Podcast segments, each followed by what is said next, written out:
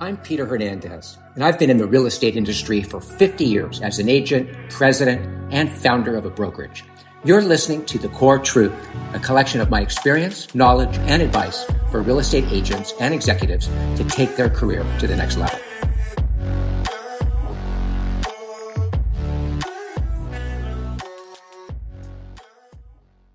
The big question is now the time to buy? And my answer? It depends. Are you a holder or are you a flipper? If you're a flipper, you're at the mercy of markets and timing. But if you're a holder, it's guaranteed that your property is going to go up in value. Let me give you a great example. I had a friend, a really good friend, who was an aspiring actor and was really struggling make ends meet.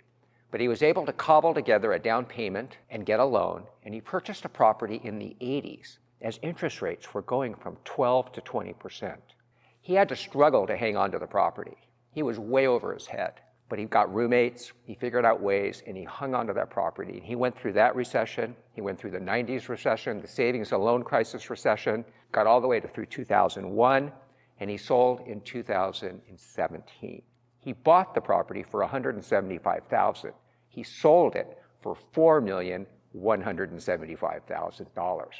Now, what you don't know, which makes this story even more interesting, is as he was holding on to that property, he was able to refinance it. And as he refinanced it, he went out and bought apartment buildings.